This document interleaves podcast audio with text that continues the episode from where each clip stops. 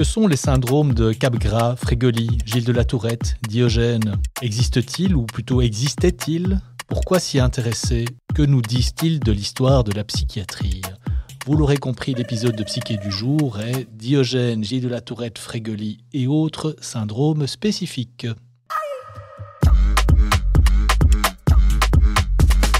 Vous écoutez le podcast Psyché à tête ouverte, Psyché car nous tentons de comprendre ensemble les forces qui nous animent, à tête ouverte car nous le faisons avec l'esprit ouvert au moyen des connaissances actuelles. Bref, Psyché, c'est le seul podcast qui traite avec sérieux et légèreté de la santé mentale.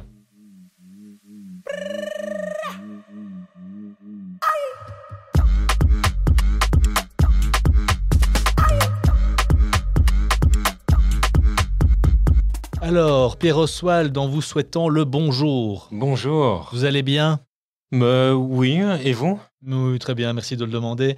Pierre, on vous sait grand cinéphile. Est-ce qu'il vous est arrivé de préférer un bouquin au film inspiré par le dit bouquin? Non. Merci Pierre. La réponse ne me surprend pas du tout. Allez, Pierre, aujourd'hui un petit peu de sérieux. Vous nous avez proposé aujourd'hui de nous attarder sur toute une série de, syndromes euh, spécifiques. Peut-être d'abord nous rappeler c'est quoi un syndrome? Un syndrome, c'est un ensemble de symptômes. Donc, ce sont toute une série de, signes, de, manifestations qu'on retrouve euh, chez un patient et qui ont amené certains euh, spécialistes à parfois leur donner leur propre nom au, syndrome découvert, ou bien à pouvoir euh, distinguer qu'une série de, signes dans le comportement, dans la manière de s'exprimer de, la personne, représentaient une entité bien définie. C'est bien ça, on prend une série de signes, de symptômes, de, caractéristiques et on les emballe entre guillemets dans un, une notion de syndrome qu'on va nommer alors euh, selon le, découvreur, le patient ou autre.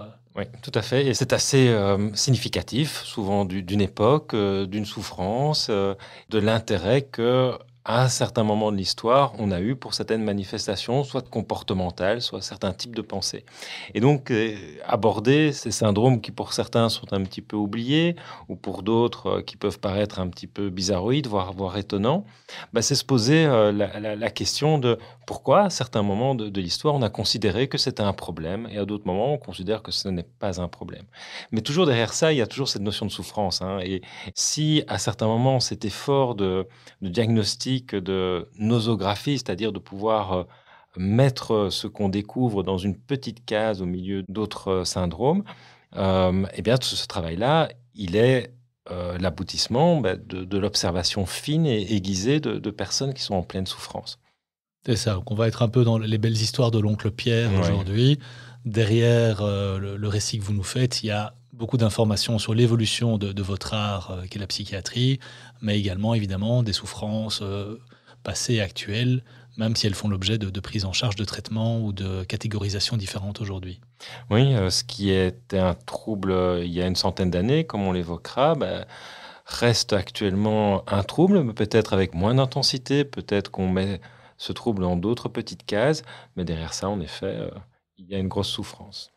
Pierre, vous êtes un grand cinéphile.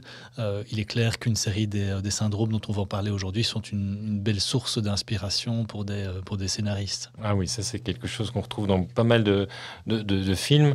On en parlera, mais ça a permis d'inspirer nombre de, films de science-fiction, parfois de films d'horreur, mais aussi de films parfois assez tragiques, voire certaines comédies d'ailleurs. Des comédies tragiques, on en connaît beaucoup, évidemment. un peu l'histoire de novice. Hein.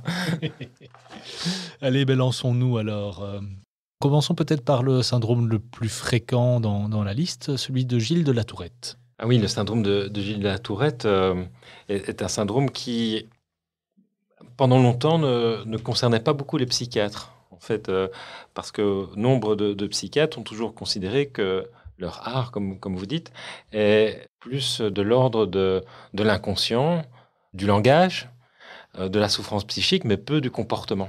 Le syndrome de Gilles de la Tourette a une histoire assez étonnante, puisqu'il a été découvert par un, à l'époque ce qu'on appelait un aliéniste hein, de la grande tradition de Charcot et autres à la fin du 19e siècle, et qui pendant euh, quasiment un siècle a un petit peu disparu des tablettes euh, psychiatriques.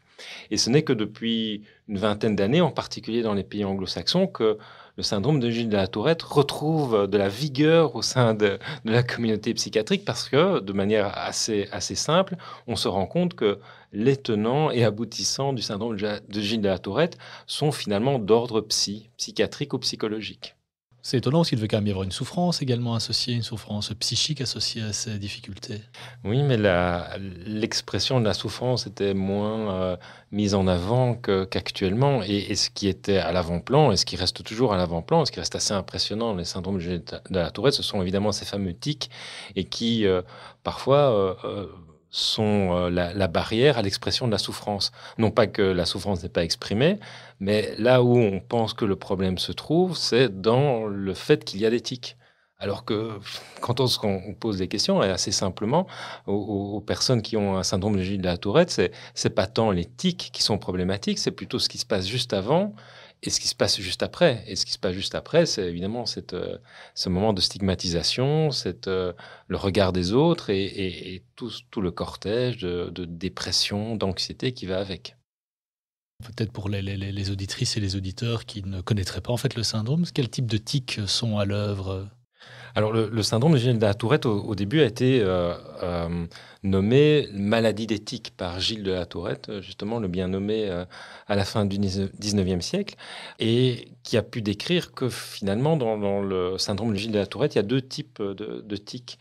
D'abord, un tic, c'est un, mouvement qui est associé à un sentiment d'urgence. Hein. Une personne qui a un tic, c'est c'est que le tic, entre guillemets, va sortir. Hein. c'est comme ça que souvent les, patients nous, le décrivent.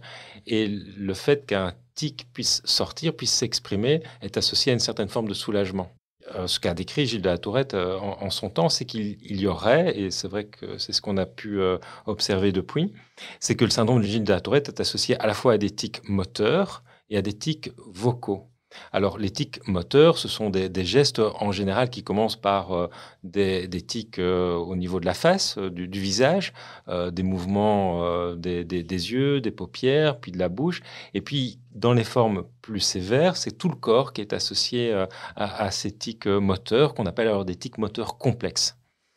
les tics vocaux sont, eux, un tout petit peu moins fréquents, mais dans les tics vocaux, on intègre aussi cette ce qu'on voit assez fréquemment euh, chez, nos patients qui ont un Gilles de la Tourette, à savoir des, raclements de gorge, euh, le fait d'avaler de manière assez brutale et, sonore pour en arriver à un peu cette image un petit peu habituelle du Gilles de la Tourette, à savoir le fait de dire des insanités, de, dire des insultes, c'est ce qu'on appelle la coprolalie, c'est-à-dire de, de dire des mots que je n'oserais évidemment citer ici, mais qui sont assez fréquemment associés avec le Gilles de la Tourette si j'entends bien cette représentation qu'on se fait de personnes qui vont euh, comme ça tout d'un coup proférer des insultes euh, de façon comme ça hyper euh, spontanée, c'est relativement rare. Oui, c'est relativement rare, mais j'ai le souvenir quand même de pas mal de patients qui en arrivaient à, à cette situation avec évidemment le cortège de de, problèmes que cela suscite, je le répète, avant qu'ils arrivent et, après qu'ils soient sortis. Hein. Euh, une chose importante, hein, le Gilles de la Tourette concerne euh, en grande partie des enfants, hein, des enfants et, des ados.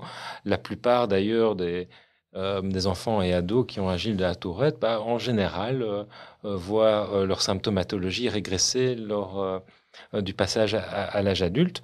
Mais euh, voilà, ça n'empêche qu'on a quand même relativement fréquemment des, adultes qui continuent de présenter un syndrome de Gilles de la Tourette. Est-ce que j'en déduis que c'est un syndrome qui apparaît dès l'enfance et dès l'adolescence? Oui, c'est vraiment un, trouble du développement et qui, euh, au cours de l'enfance, assez jeune, en général vers 6, 7, 8 ans, a déjà une belle manifestation et qui a tendance alors à, à s'accentuer. Donc on ne va pas en développer un à 42 ans, 43 ans par exemple? Non, mais euh, là aussi, certains auteurs s'interrogent sur l'apparition tardive de certains syndromes de Gilles de la Tourette. Mais globalement, restons-en vraiment à cette idée que c'est un trouble de l'enfance et de l'adolescence qui, dans certains cas, continue d'exister à l'âge adulte. Vous avez parlé de mouvements, de manifestations issues d'un sentiment d'urgence. Hein, il faut que ça sorte. Pour autant, ces personnes ne le font pas exprès. Non, ne le font pas exprès. Il y a un sentiment d'urgence qui pour essayer peut-être de, donner une image ou, peut-être de faire mieux comprendre la situation. C'est comme, euh, alors pour le psychiatre, c'est une image qui va parler, mais qui est comme une obsession, comme une, quelque chose qui s'impose dans, dans la tête et qui nécessite qu'il y ait ce que nous on appelle une compulsion. Donc par exemple les compulsions de vérification, hein. les gens qui vérifient 5 à 10 fois ou 100 fois euh, si la porte est fermée avant de, quitter leur, leur domicile, eh bien c'est un petit peu comme ça que fonctionne l'éthique il faut que ça sorte pour passer à autre chose. Là où il y a le malheureux cercle vicieux, c'est que euh, une fois que euh, la satisfaction ou le soulagement du tic est, passé, bah, il y a tout de suite euh, une certaine forme d'urgence qui apparaît parfois assez rapidement, qui nécessite qu'un deuxième tic sorte, etc., etc.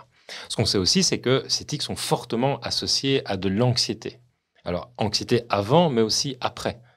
C'est pour ça que, le, le, de la tourette est revenu, je dirais, un petit peu dans, le sillage de la psychiatrie. C'est qu'on s'est rendu compte que euh, ce besoin de sortir l'éthique était très fréquemment associé à des épisodes de stress particulier, de, gestion de, l'anxiété aussi, qui fait que euh, dans les situations difficiles, eh bien, euh, plus de tics s'imposent aux patients. Autre chose, c'est qu'il y en a certains, qui, certains patients qui arrivent à plus ou moins éviter que les tics sortent et dans une forme, relative forme de contrôle de ces tics, bah, prennent un temps pendant la journée pour les sortir. Ah j'ai toujours en, tête cette, euh, cette personne, cette patiente que je connaissais bien et qui venait me voir pour parler de, de ces tics et qui profitait de, moments où elle faisait les magasins, elle allait dans les, euh, cabines d'essayage pour faire sortir ses tics. Euh, elle prenait 10 minutes, parfois, ça prenait parfois 10 minutes pour que tous ces tics, qui soient vocaux, gutturaux et, moteurs, puissent comme ça se concentrer un moment. Et elle sortait alors de cette cabine d'essayage avec un soulagement, elle pouvait continuer ses courses alors. Bah, on, sourit évidemment, hein, mais derrière ça, j'imagine que des, activités comme aller au théâtre, euh, au cinéma dans une moindre mesure, bah, voilà, c'est très très compliqué quand on souffre de, genre de ce genre de tic. Oui, c'est une vraie barrière à l'emploi, par exemple. J'ai aussi en tête euh, une personne qui, venait me voir et qui, euh, c'est une histoire vraiment triste, hein, a, été virée de son, boulot parce que euh, ces tics étaient perçus comme étant quelque chose de volontaire. Mmh. Elle avait la coprolalie, donc c'est-à-dire qu'elle sortait parfois certaines, certaines choses qu'il qui valait mieux ne, ne, pas dire, mais qui n'étaient pas du tout compris des personnes qui travaillaient avec elle. Pierre, je dois malheureusement vous imposer une forme de, concision. Parlons de traitement, mais brièvement. Quand on parle de traitement dans le gîte de la tourette, il faut vraiment s'accorder sur, euh, avec la, personne sur euh, l'intensité de l'anxiété avant, pendant et, après. Et c'est donc euh, toute une approche psychothérapeutique et souvent médicamenteuse et en général relativement efficace qu'il s'agit de mobiliser pour le plus possible permettre à la personne de euh, d'éviter les situations stressantes, de pouvoir les identifier quand elles existent et de pouvoir d'une certaine manière contrôler aussi l'éthique et les sortir quand c'est le moins problématique de les sortir en ayant toujours en tête que le fait de retenir l'éthique est aussi source parfois de, mmh. souffrance. Donc là aussi, c'est encore un, bon exemple de, euh, d'alliance thérapeutique, on en parlait euh, à d'autres moments, qui fait que bien souvent, bah, il y a une forme, et ça il faut le reconnaître, d'attachement réciproque avec les patients qui ont un la Tourette parce que l'incompréhension qu'ils suscitent dans la société euh, est une telle source d'injustice que on est dans une certaine situation un peu les, alliés de, la, de ces personnes parce que pour nous psychiatres, c'est quand même un des seuls troubles qui se voit et qui s'entend mmh.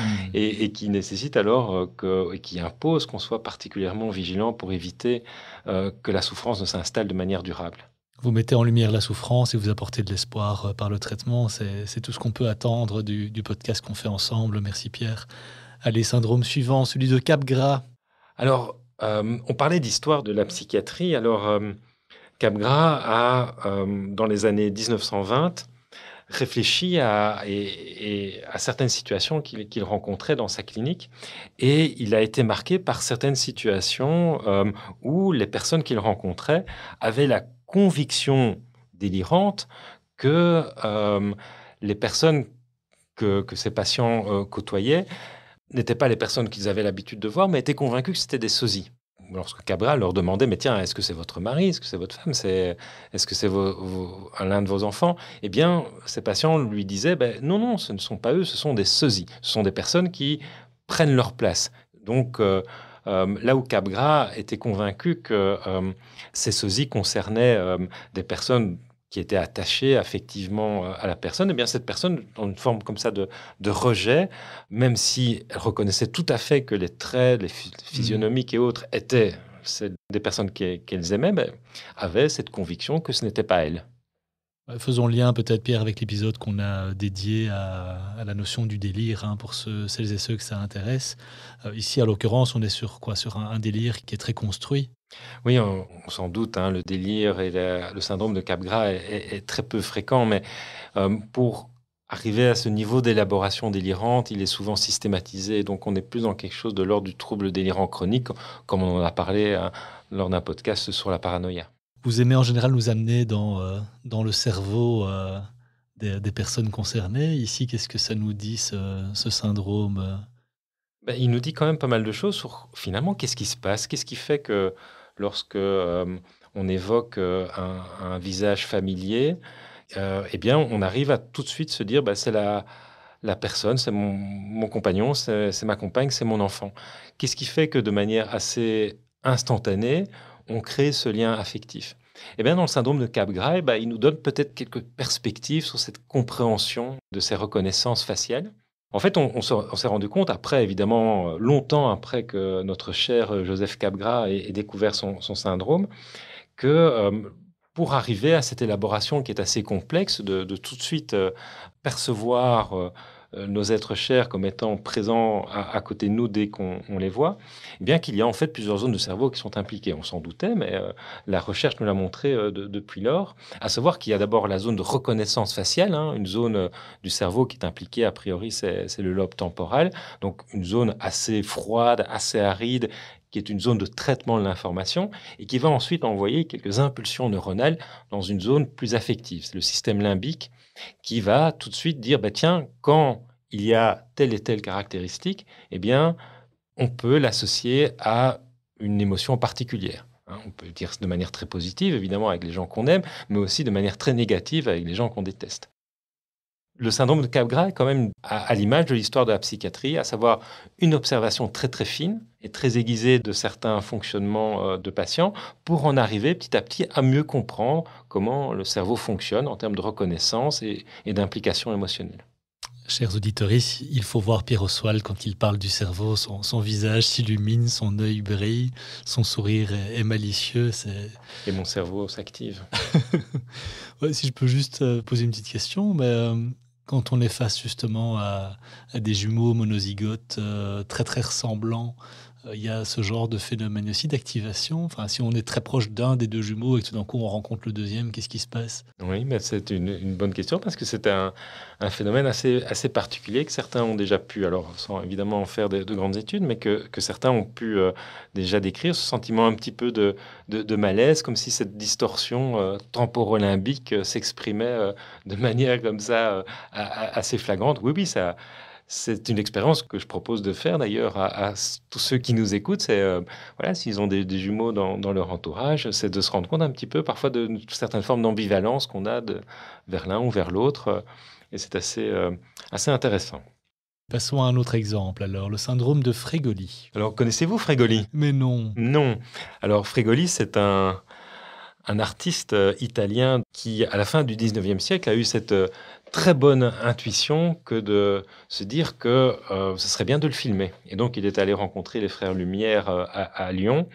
Et dans ces spectacles de transformisme, où finalement, euh, il se déguisait, il prenait différents rôles en utilisant différents déguisements, il en a profité pour peut-être pimenter ses spectacles, de mettre quelques épisodes filmés à la fin de ses spectacles.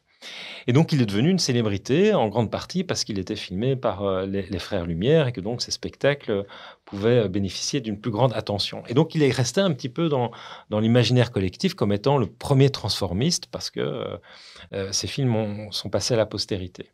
Et évidemment, la psychiatrie s'est emparée de, Frégoli pour donner le nom, le syndrome de Frégoli, à certaines personnes qui plus, alors on parlait de, paranoïa dans, le syndrome de Capgras, eh bien ici on est complètement dans la paranoïa.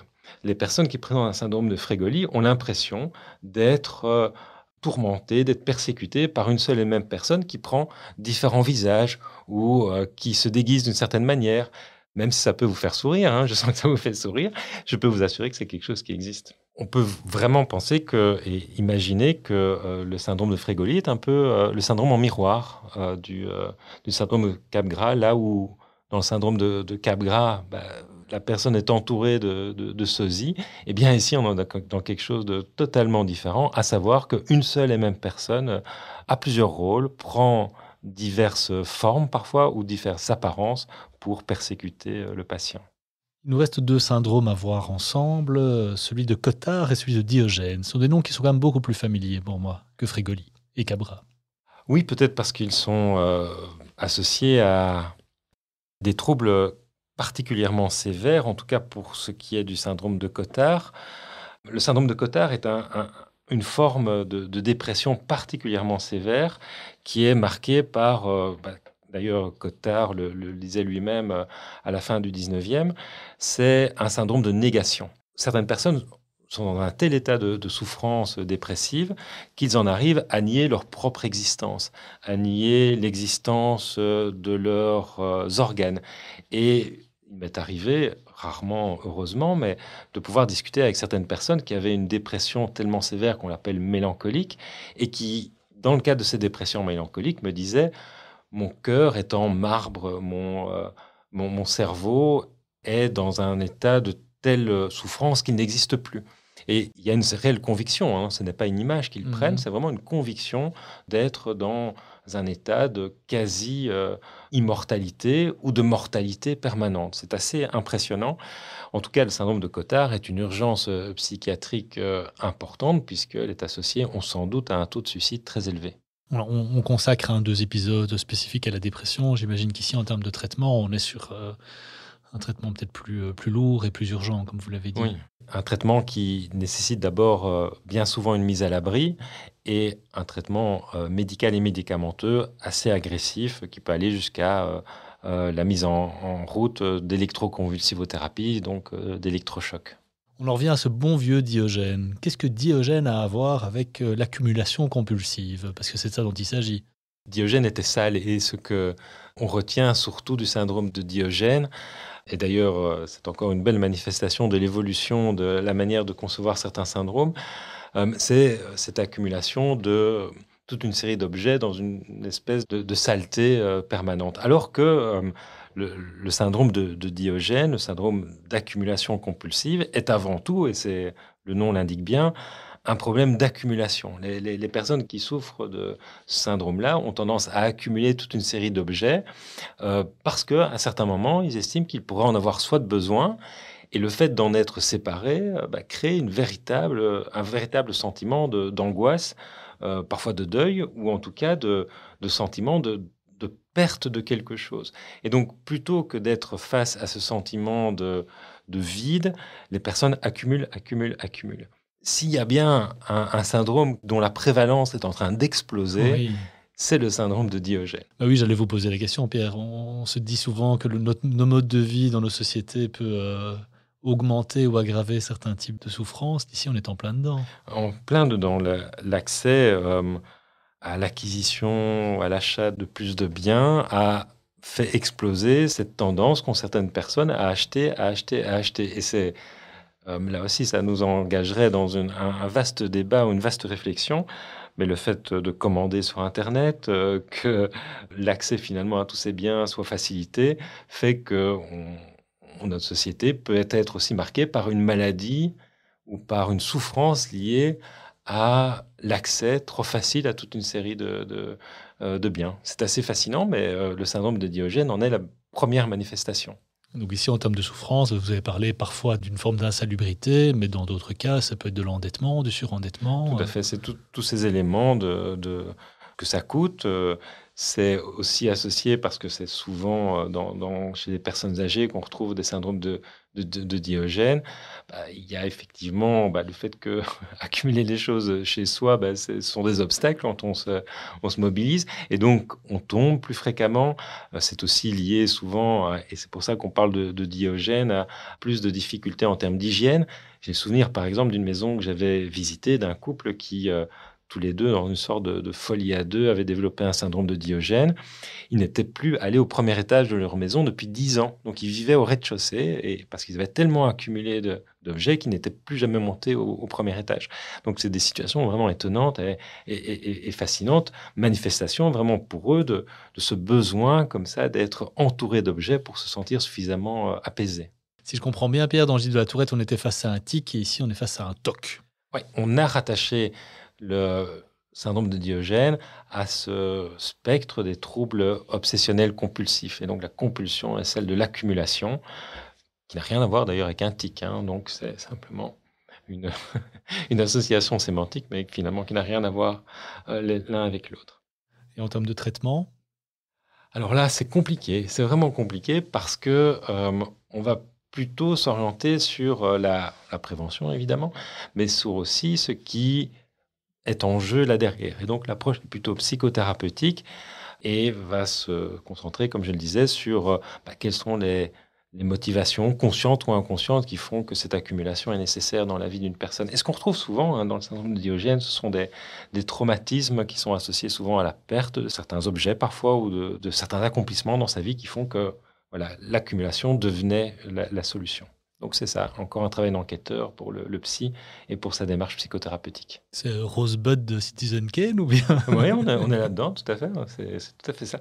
On est encore loin de pouvoir comprendre un peu les méandres de, ce que euh, ce trouble d'accumulation compulsive euh, représente dans notre société actuelle, mais il y a de plus en plus d'études, il y a de plus en plus euh, d'évaluations, et aux États-Unis, par exemple, il y a des situations totalement extrêmes qui qui disent beaucoup de la société d'abondance dans laquelle on vit euh, par ailleurs. Et c'est un syndrome là qui, pour le coup, ne se manifeste pas forcément dès l'enfance, si je vous entends bien. Non, alors de, ce qu'on en sait actuellement, c'est évidemment, il faut avoir le temps d'accumuler tout ça. Et donc, euh, très pratiquement, c'est plutôt chez les personnes plus âgées. Pierre, merci pour ce tour d'horizon de ces différents syndromes et on le répète, hein, de la, souffrance réelle qu'il y a euh, derrière, derrière eux. ça nous dit quoi finalement de l'évolution de la psychiatrie? Bah, ça nous dit qu'on a quand même euh, les, héritiers de, de vrais cliniciens. Et euh, là où on a eu tendance euh, ces dernières décennies à entrevoir la souffrance psychique, d'abord sous l'angle de la biologie, de, de, la science, eh bien, on doit quand même beaucoup à, à Monsieur de la Tourette, à, à Monsieur Capgras ou, à d'autres, la capacité d'avoir pu vraiment, au travers de toutes leurs observations et d'avoir pu euh, documenter tout ça, finalement d'avoir pu découvrir euh, toute une série de syndromes cliniques qui ont eux-mêmes permis justement d'élaborer des réflexions scientifiques et, biologiques. Et puis enfin, bah, la psychiatrie n'est finalement que le produit de, de, son temps et, et, quand on aborde euh, ces syndromes, comme on l'a fait très rapidement aujourd'hui, à l'aune de l'histoire de, la psychiatrie, on se rend bien compte que des troubles comme euh, le syndrome de Diogène sont les marqueurs d'une époque euh, plus que euh, des, troubles qui sont existants tout au long de, finalement du développement humain, mais qui sont vraiment les marqueurs d'une période ou d'un problème particulier dans la société. Merci Pierre, c'était euh, vraiment passionnant. Je, sais que nos auditrices et nos auditeurs trépignent déjà à l'idée d'entendre les trois ouvrages, créations artistiques euh, que vous allez nous recommander si l'on souhaite creuser un petit peu ce sujet. Alors, outre le fait d'aller redécouvrir, euh, pour ceux qui n'ont pas encore fait, les, quelques films de, de Frégoli hein, qui sont disponibles sur le net, ben, je vous conseillerais de lire d'abord le double de Fedor Dostoevsky, bah la nouvelle euh, qui est une certaine forme de, euh, d'élaboration autour de ce qu'allait devenir le syndrome de, Capgras. Et puis alors, euh, deux films. et on se doute bien que le thème des sosies a évidemment marqué beaucoup et a beaucoup inspiré les, les, scénaristes. Un film classique, L'invasion des profanateurs ah de Sépulture. Ça, c'est aussi un film que, que j'adore et qui élabore beaucoup autour euh, du thème des, des, sosies. Et puis alors, pour euh, le syndrome de Cotard, il y a un, film récent qui s'appelle Cure for Life de Gore Verbinski, qui hmm. se passe dans un, établissement en Suisse où, on traite ces états dépressifs. Et là, vous découvrirez une personne qui a un syndrome de Cotard assez, assez impressionnant. Moment historique pour moi, chers auditeurs. Pour la première fois, j'ai lu un des livres recommandés par Pierre Oswald. Merci hein, Pierre. le, double. mais oui, évidemment. Merci Pierre. Donc je signale évidemment à, ces mêmes auditeurs et auditrices qu'ils pourront trouver une bibliographie non exhaustive dans le descriptif de l'épisode du jour. Avant de nous quitter, Pierre, levez donc un coin du voile sur notre prochain épisode, s'il vous plaît.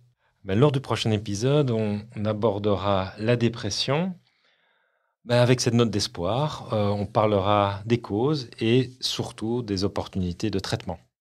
Le rendez-vous est pris. Merci à toutes et tous pour votre écoute et n'oubliez pas, envers et contre tout, gardez la tête ouverte.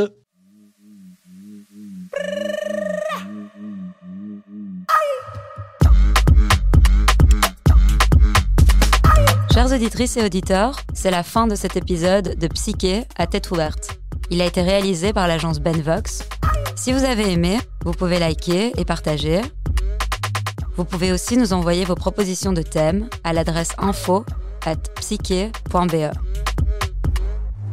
Nous vous remercions pour votre écoute et on vous donne rendez-vous pour le prochain épisode dans deux semaines, jour pour jour.